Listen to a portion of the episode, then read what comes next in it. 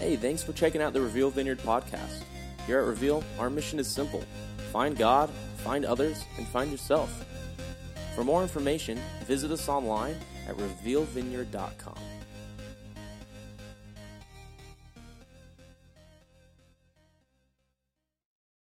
Uh, today, uh, we uh, start a new uh, series uh, that is uh, called Join the Revolution. Today, our church, at least the Western church, has a big problem. we have become apathetic and disillusioned and empty because this happy meal, narcissistic, God exists primarily for me, toothless gospel, this. Um, uh, type of uh, movement of prosperity religion uh, just doesn't work. And it's leaved, uh, left Christians and the church as a whole disillusioned largely in the Western church. Some statistics that are rather sobering. Only 30% of those who were recently uh, asked, only 30% find that the church is meaningful in their life. Another 30% said it is irrelevant, has no relevance whatsoever. And 40% say they are completely ambivalent towards church, that they could either take it or leave it. So, really, you have to look at that. That 70% of those polled look at the church and say, can live with it, can live without it. Of those who do attend church, uh, only two out of 10 said that they feel that they have a close personal relationship with God, that they feel the nearness of God. That is, that is 20%, 80% of those who are attending church say, I, I don't, I don't feel any connection with God. And when millennials were asked what is the problem with the local church, their response was is that God is absent from the church. And so we have a, a, struggle. And that if we're not careful, the church runs the risk of just becoming some uh, historic curiosity, some uh, irrelevant religious sideshow, much as the church has gone in Europe. I coached soccer, I told you before, at Willow Canyon. We had an exchange student there from Sweden. And eventually the kids asked me uh, what I do. And uh, this uh, kid from Sweden said, You know, what do you do? And I said, uh, I'm a pastor. And he said, You're a priest? I said, No, I'm a pastor. And uh, the next question is usually the same. They're like, And you get paid for that? I'm like, Well, yeah. And uh, so he said, started talking. I said, Well, you know, do people, aren't there churches in Sweden? He said, Yeah, no one goes to them. And he's largely right. I mean, in Europe, the once uh, famous churches that were packed with people now are dwindling down to where nobody attends them. And uh, most would say that um, the American church is some 30 years behind the European church in moving the same direction. And so I want to start this morning by asking the question Is this what Jesus intended for his church? More than that, because you are the church, is this what Jesus intended for you? Now, I want you to think about that because maybe you fall into that 70% uh, of the you know, church is kind of irrelevant, or even that 80% where I, I really don't sense any connection with God. Is this what Jesus intended for you? That your quote God experience would be coming into a building, someone hands you a bulletin, you sit down, you stand up, you sing a few songs, someone uh, delivers a polished message or maybe not so polished message, and uh, uh on your way out, you shake a few hands and uh, you, you uh, closing prayer, you grab Sunday lunch, Sunday nap, and you rinse and repeat. I mean, is that what Jesus came to establish when God stepped out of eternity and stepped into human flesh to reveal something to us. So, how did we take the most radical teachings of the most polarizing man who ever lived in, in history and land on this easy bake, risk free, cater to my needs religious experience that most who would call themselves Christians experience? Read the red letter words of Jesus, and you will quickly discover that Jesus never intended to simply bring about another religion. He, he had no interest to uh, bring about another religious experience. Matter of fact, the religious uh, uh, circles or experiences uh, in Roman uh, Roman time was heavily polytheistic. There were all kinds of gods and all kinds of goddesses and, and deities, some left over from the Greeks and the Romans brought on their own, and, and, and there was a plethora of gods. Jesus never intended to simply add another religious experience to an already crowded space. What he did intend, if you read through any of the Gospels, was a, a, a, revolution of sorts, a revolt against the religious status quo, an uprising that would challenge our religious assumptions. What he did uh, intend was an insurrection that would overthrow and upset the spiritual forces that held all of humanity captive. Jesus describes his invasion and rescue mission this way in Luke 4. We'll put it on the screen. He says, The Spirit of the Lord is on me because he has anointed me to preach good news to the poor. And he has sent me to proclaim freedom to the prisoners and recovery of sight for the blind, to release the oppressed, to proclaim the favor or to proclaim the year of the Lord's favor.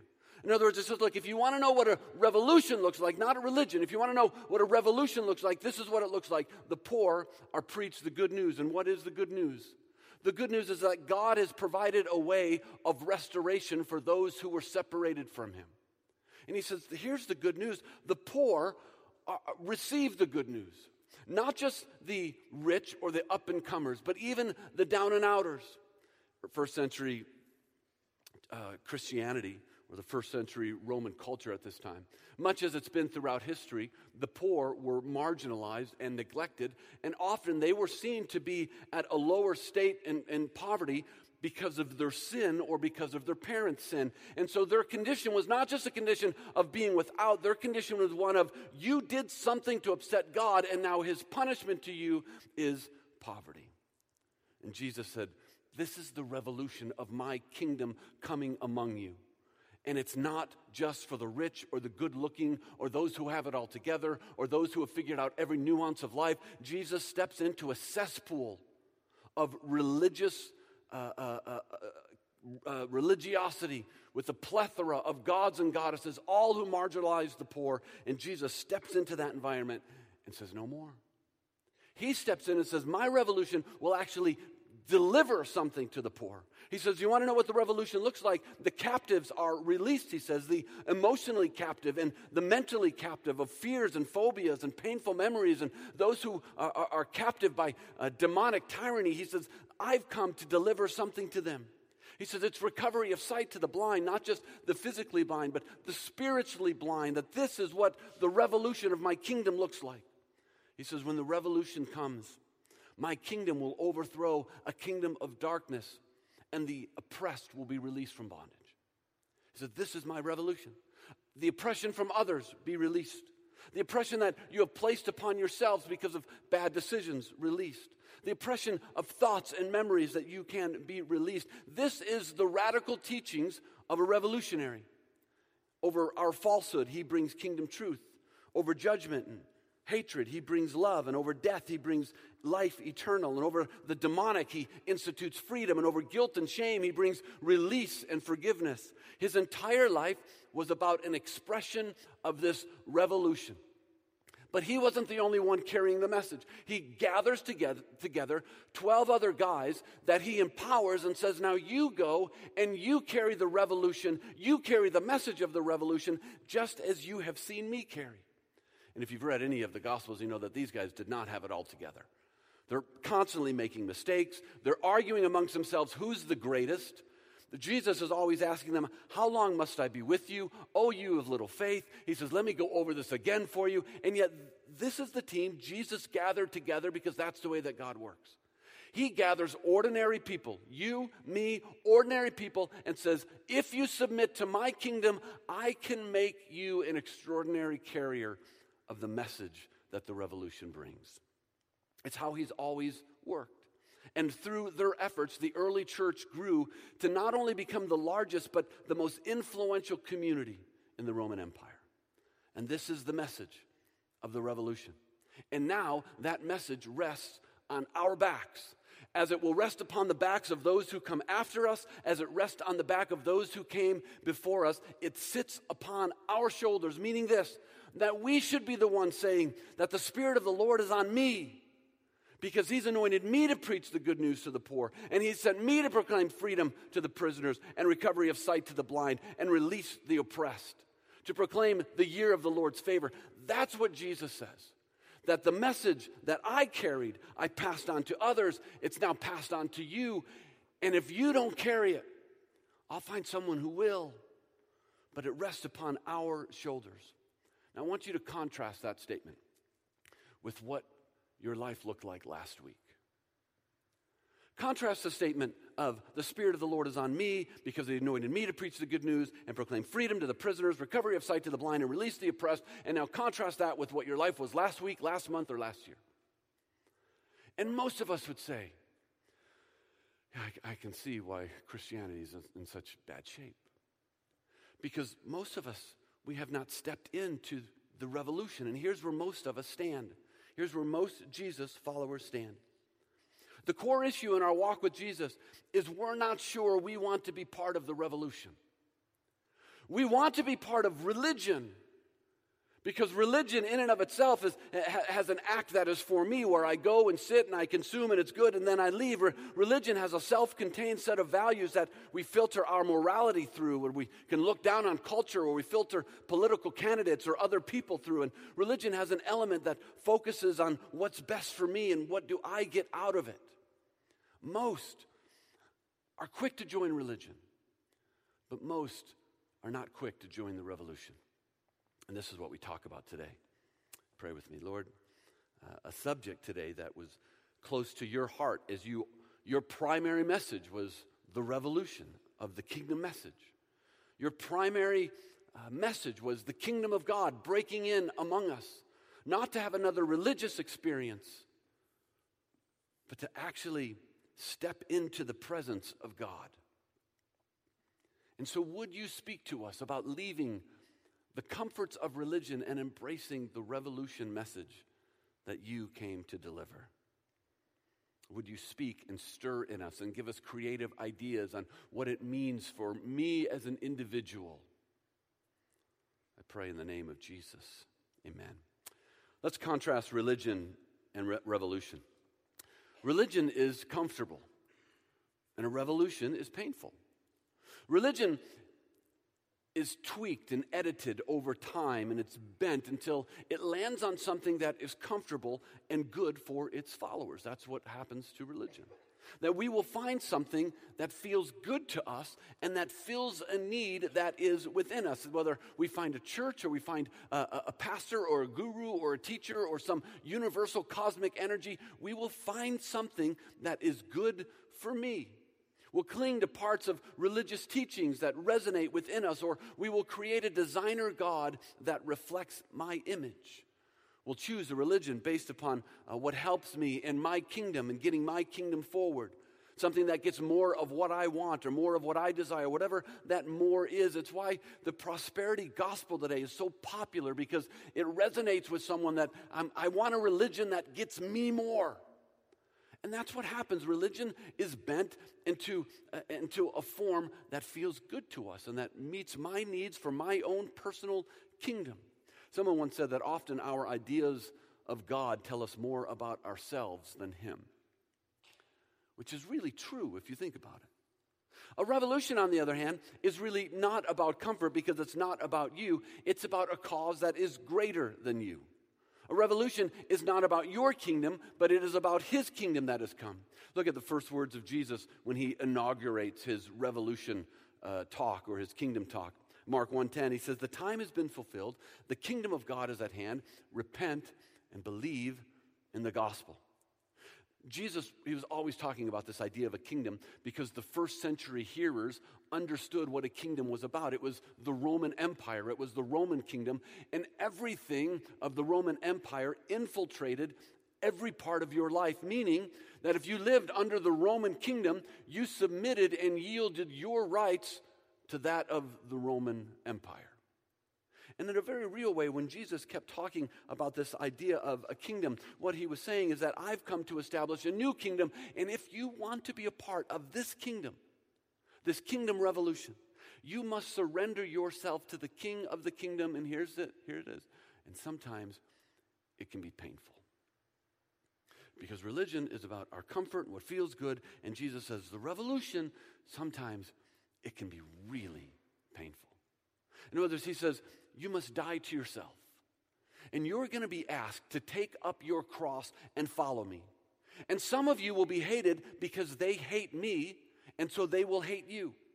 You will be asked to let go of everything that you claim as your own. You will decrease, so I will increase. It, it, will require that I have full access to every part of your life, not just an hour on Sunday. Religion is comfortable, but Jesus, if you look at what he said, there was nothing comfortable about it. His call was to come and die to yourself. That's the message of the revolution. Look at the next one. A religion is personal. Revolution is communal.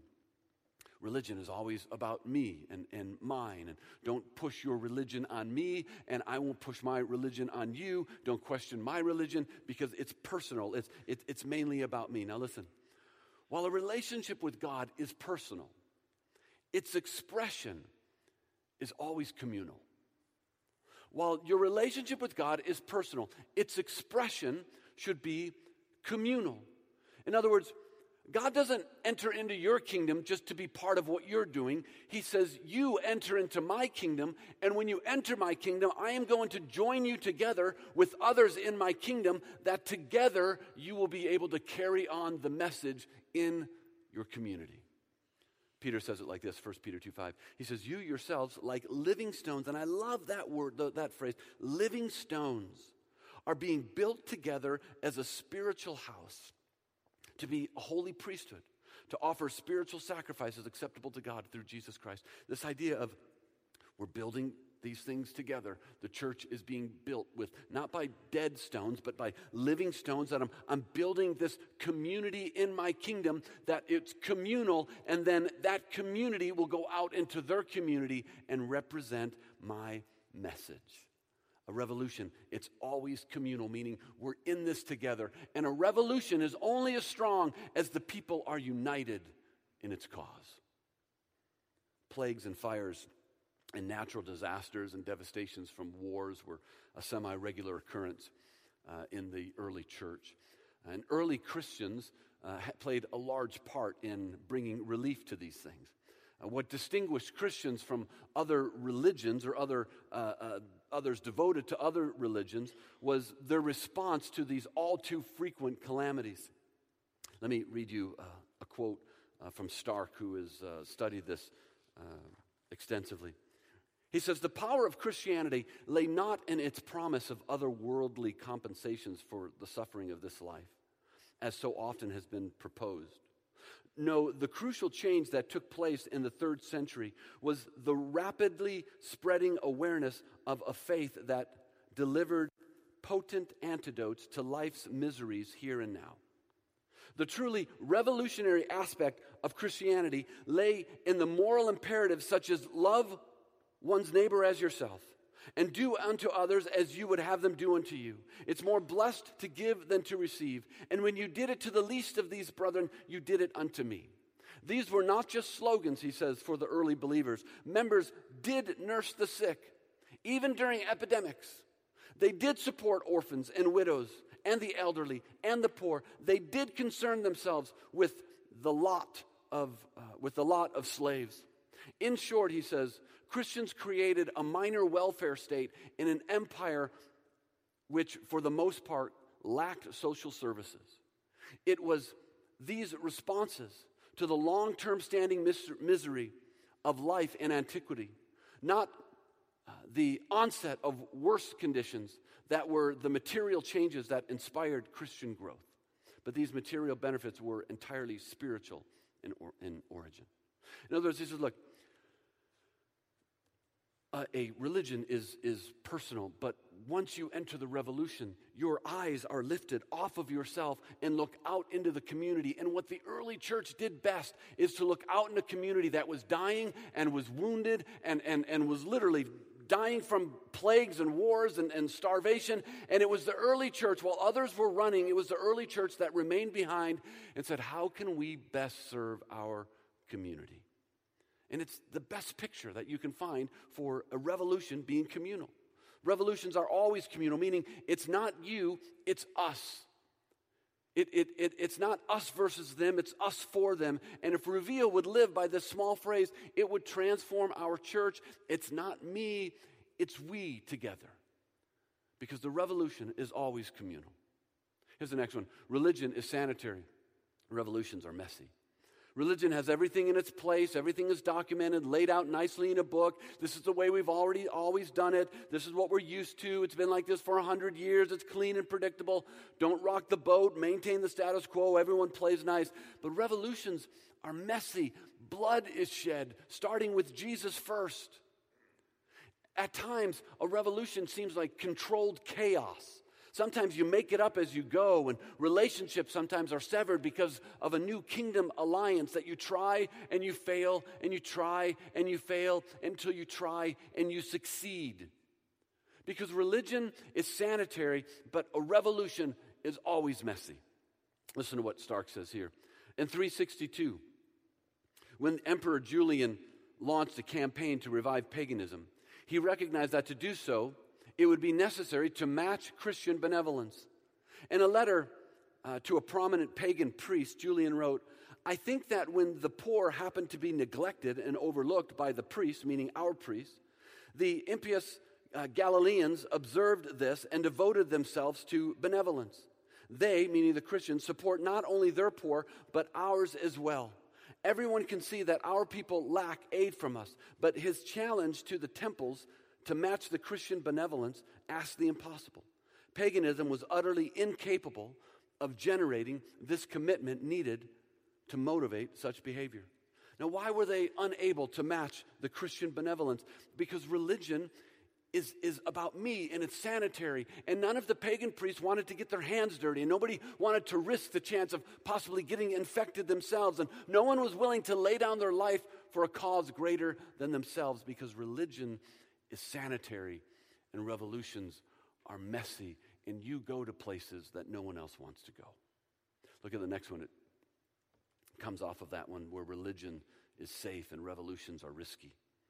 Religion has a plan for everything. It's designed so we're comfortable. We give a little bit of money and a little bit of time and a little bit of this, just enough so we still feel safe and we're not stretched too much. But a revolution asks who's willing to die for this cause? Who's willing to put their neck on the line to go so far that you're willing to give everything for the cause? Because a revolution is always risky. Listen to this great example. It was a tribute given to the heroic nursing efforts of local Christians in 260 AD. He said, Most of our brother Christians showed unbounding love and loyalty, never sparing themselves and thinking only of one another because it's communal.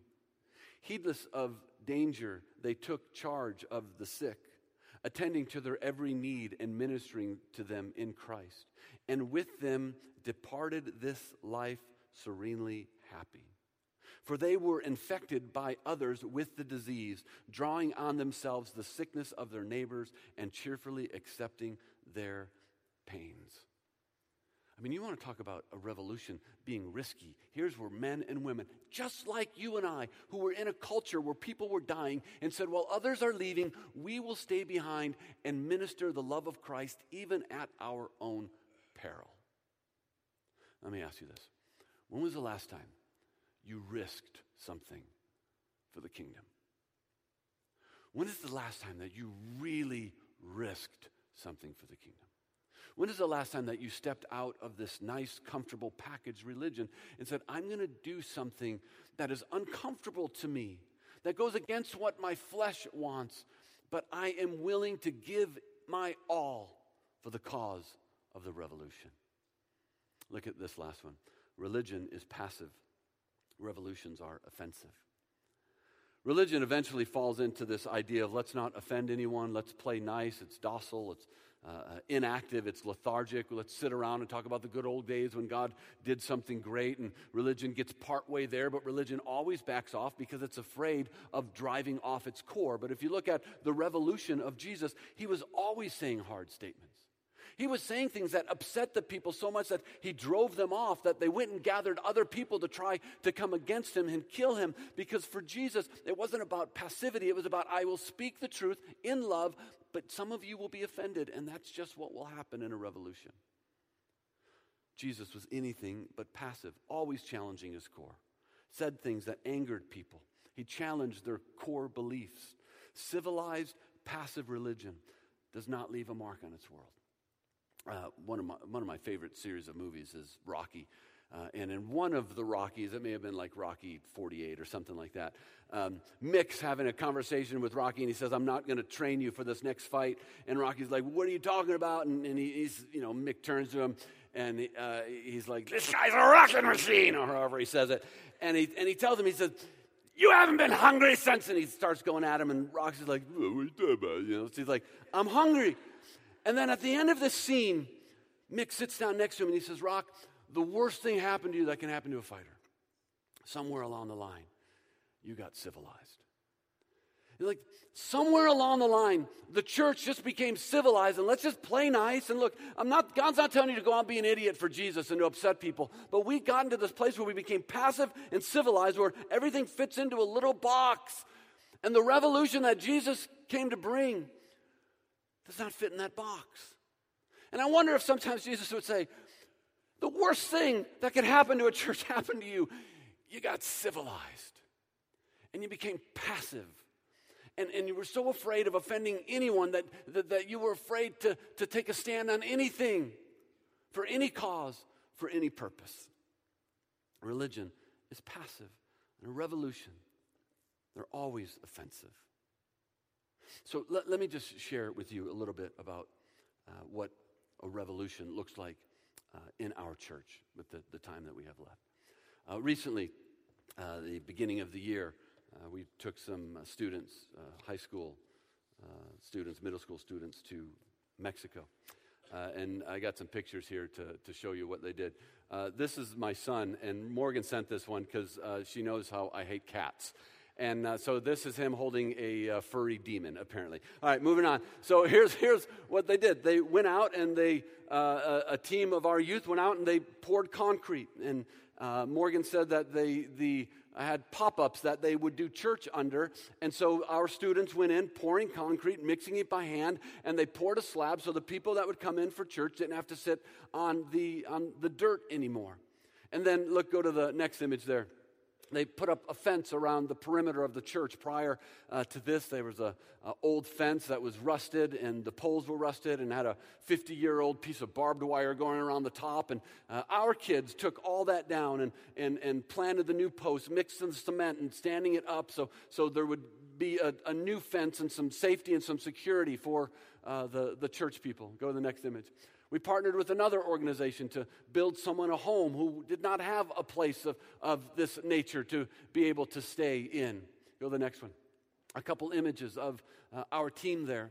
Look, Morgan told me, uh, and then I have another thing to share. Morgan said, This was by far the hardest mis- uh, mission trip we've ever taken.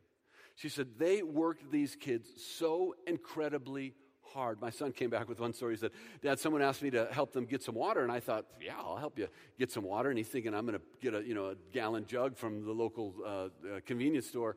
And no, it's a mile walk with five gallon jugs that they filled up and that he's walking back with. And here's the thing when my son got back, I was like, How's the trip? He said, Dad, it was the most incredible thing I've ever been on. Morgan wrote this uh, that she wanted me to read to you. She said, Next time you hear adults say that kids have no work ethics these days, send them to Mexico with me. She said, Not one of our students complained about the workload, and it was tedious and it was manual labor. She said, In fact, we had to pull kids off the site to make them come eat lunch and make them go home and shower because they wouldn't stop working. See, there are, ele- there, there are elements of this. That's part of the revolution of people that are willing to say, Look, I'll get my hands dirty and it's going to cost me something, and I'll leave the comfort of my home and I'll go somewhere else, and it's not going to be a beach experience. My butt's going to be kicked. And they loved it. I got an email from uh, the youth pastor, one of the other teams that went with us, and he said, You need to know that the kids from your youth group were incredible. Never complained, never gave any problems, never were any type of uh, uh, uh, liability, uh, never were any type of uh, threat or caused any type of problems. And he said, I just want you to know that you should be proud of the kids in your youth group. This is part of the revolution.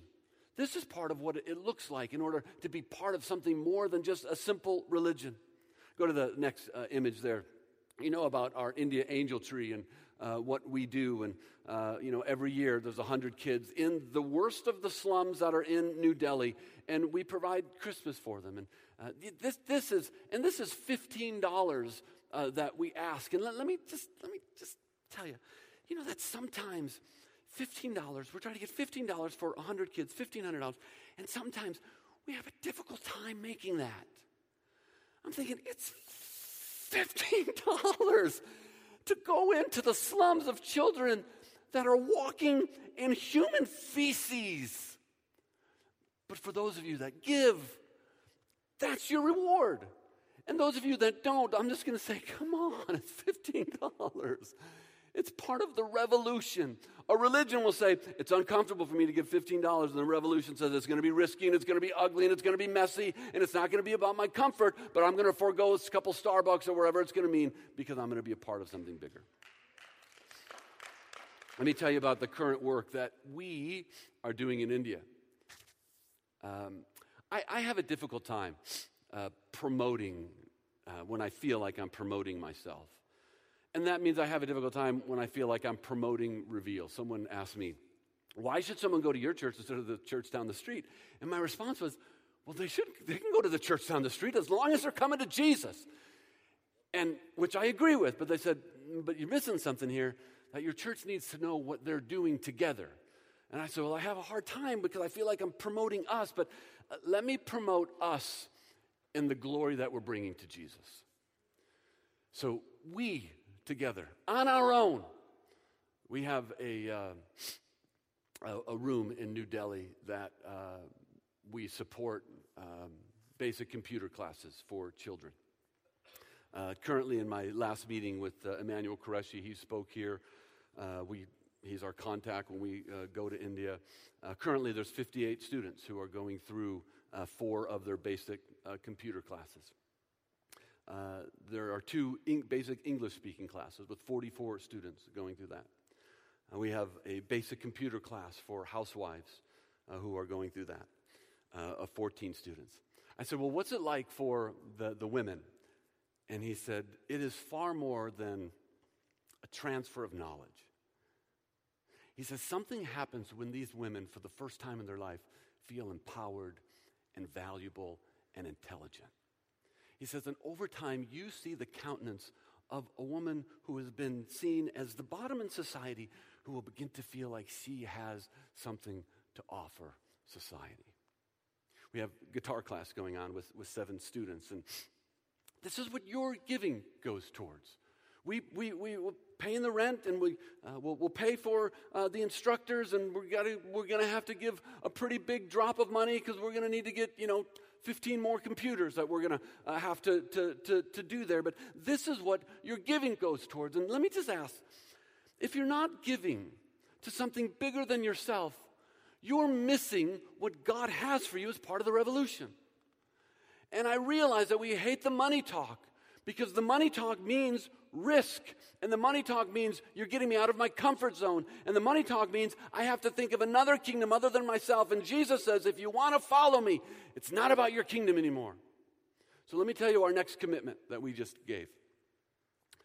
Uh, we're looking for, there's two buildings now that we, you know, help with, pay rent for. One we help with, one we pay completely. And now we're looking for a third building to start a school that will start with the kindergartners and once they graduate into first, we'll go kindergarten first, graduate kindergarten first, second. And so we're in the search for another building in the slums of New Delhi to offer education to kids who get no education if it's, if it's, if it's just you know, public, ran through the government. The stories there are horrendous. And so that's what we've committed to. We can't find a building here, but we're going to have two in India. I don't know why that works, but that's how it happens. This is you. And so I met with Emmanuel. I said, Our church we'll, this is us funding it, nobody else saying, we'll take care of this. We can't do it unless other people are saying, yes, let's be a part of this.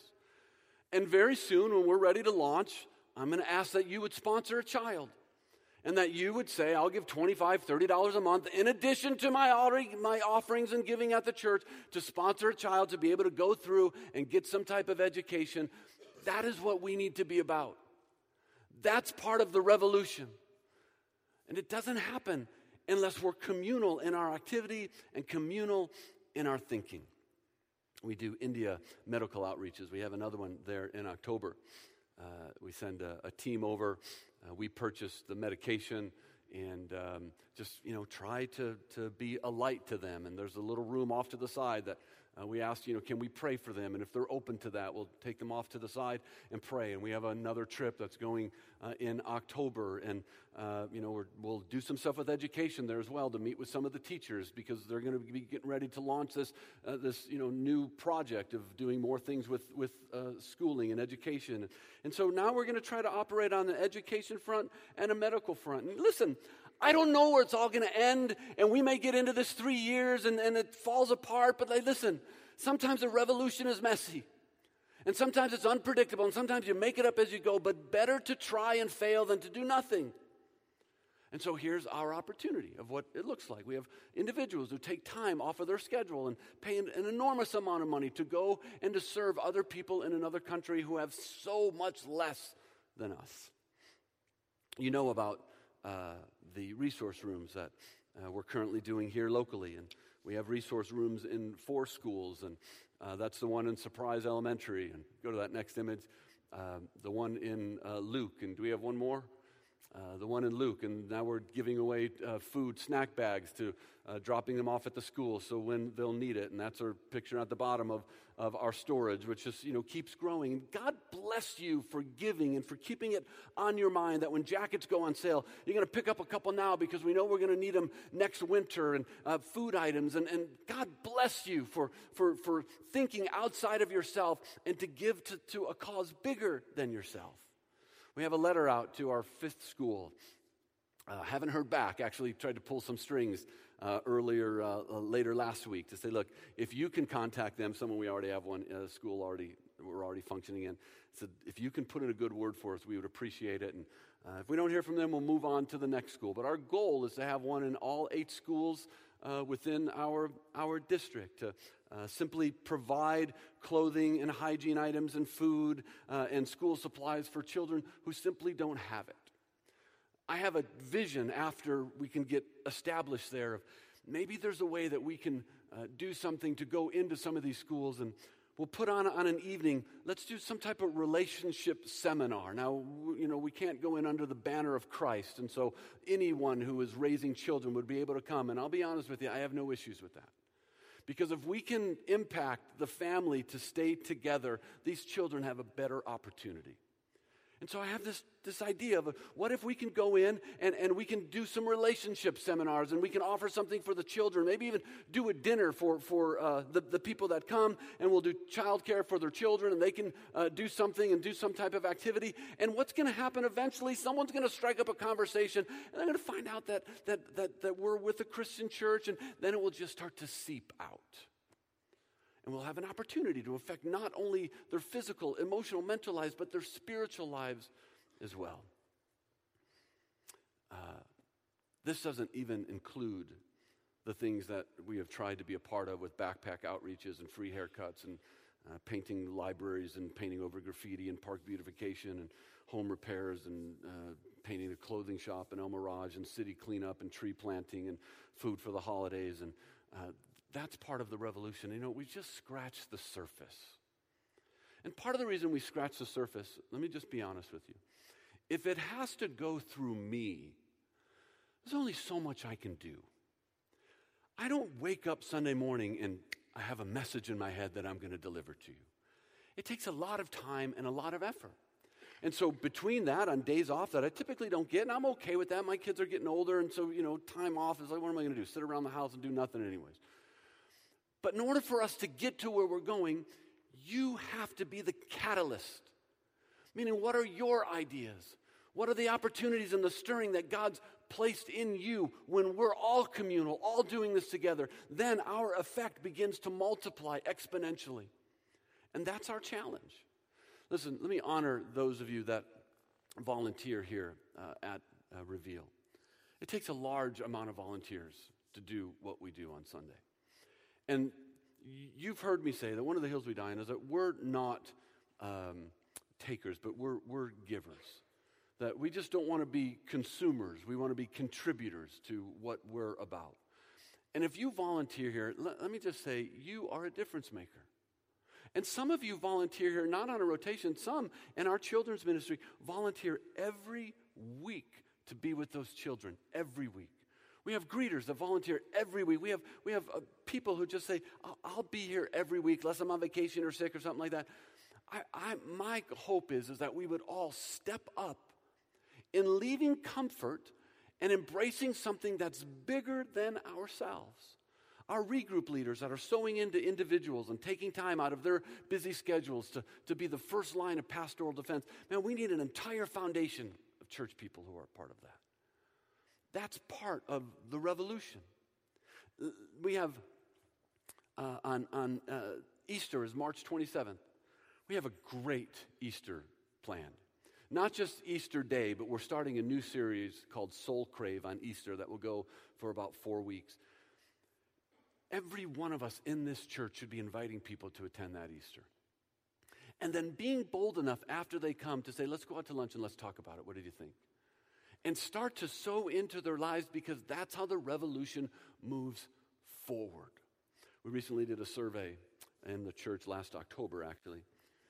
And we asked a bunch of questions, and a large percentage of you filled it out. And there were two things that stood out that were disheartening to me. And one of it was that somewhere in the area of, of like 75, close to 80% of our church invites no one to come. Question was I invite people to reveal. Seldom, never, occasionally, yes. That's disheartening to me because we carry the message forward. And, and if, if, if we're not willing to step out of the comfort of religion, to dabble a little bit in the risk and the discomfort of the revolution, we're missing the point of the message of Christ. And if you want to have a spiritual injection, a, a, lift spiritually in you, start to invite other people, start to share your faith, start to be bold enough to pray for someone at work that's going through a difficult time. I promise you, your spiritual development will shoot through the roof. It's just the reality. We cannot function as a church where 20% are inviting people. That's just do you, do you feel something's wrong?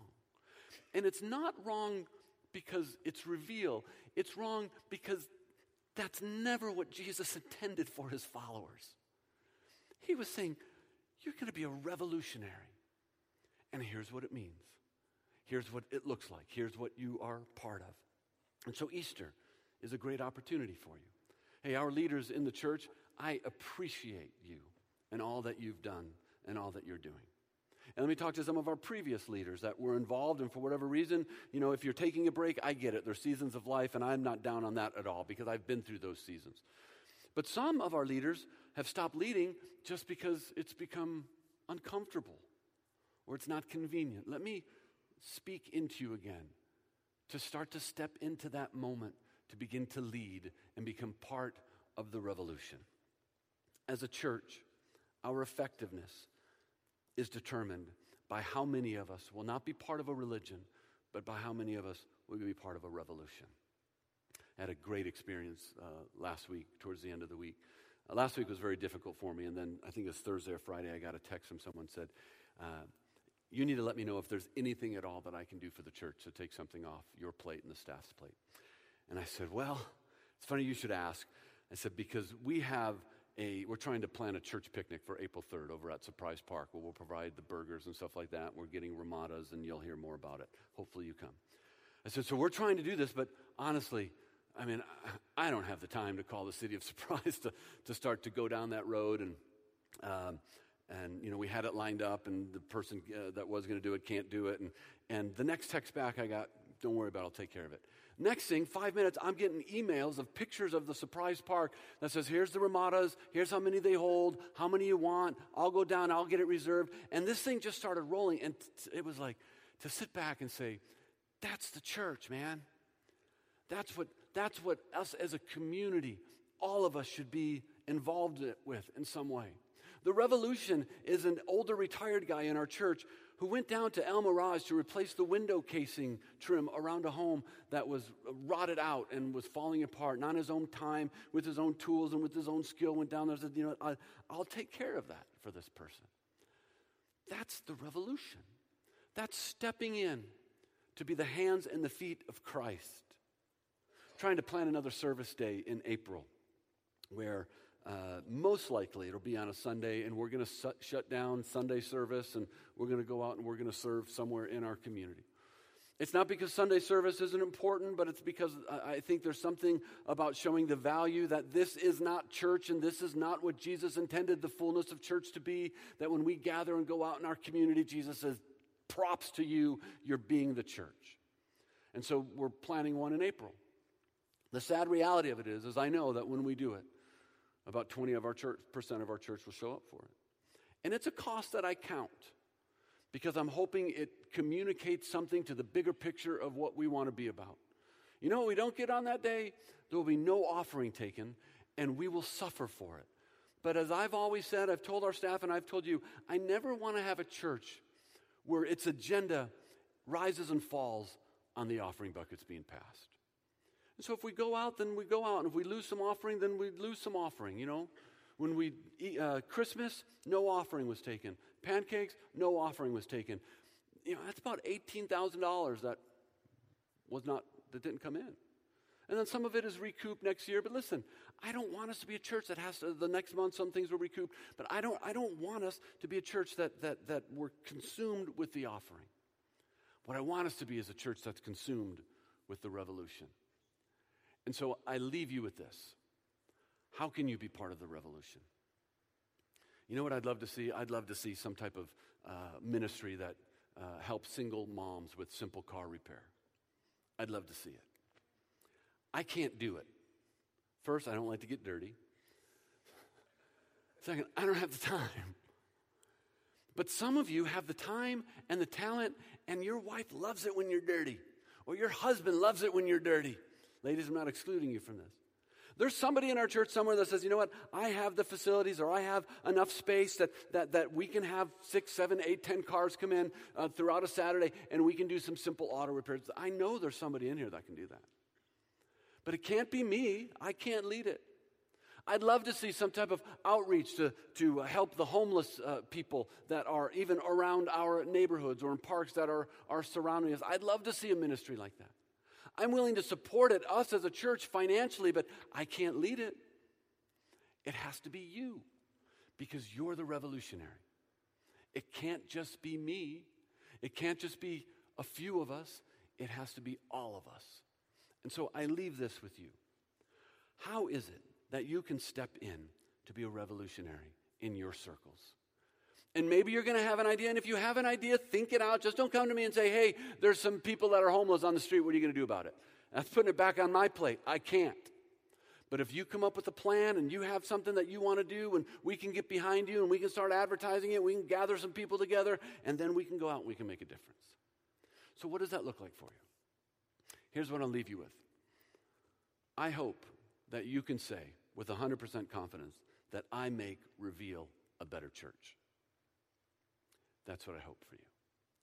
Now, I realize that we're all self-defeating in a lot of what we how we live. And so many of you, you are serving and you're going to say, well, it's really not a lot, it's really not enough. That's, that's the enemy, wipe that off. But some of us, there's just, there's so much more that we can step into. And I realize we're busy. And I realize life is difficult. But I also realize that our time is getting short. And the message of the revolution has to go forward. And the way it will go forward is on the backs of Reveal Church.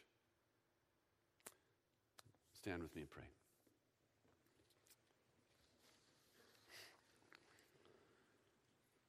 So, this message was not a message of guilt and shame. I hope it's a message that's going to stir you in some way to be part of the revolution. And I'd love for our church to partner together in some ministry idea that you have. I don't care how big or how small.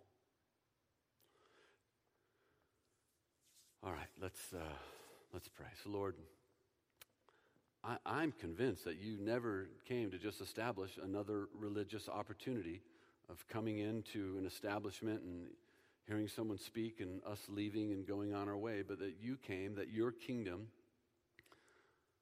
would come among a kingdom of darkness that you would begin to disperse the despair and the guilt and the shame and the separation between humanity and God. It's always been your mission that your kingdom would come. You would break in among us. And I would ask that your kingdom would break in among us, our church, but not just within these walls, but outside of these walls.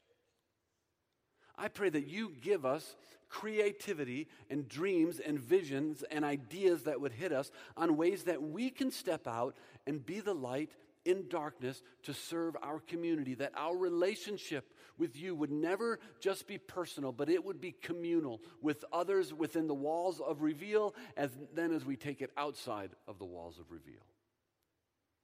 It is my prayer, it is my hope. And so, would you stir us in those things?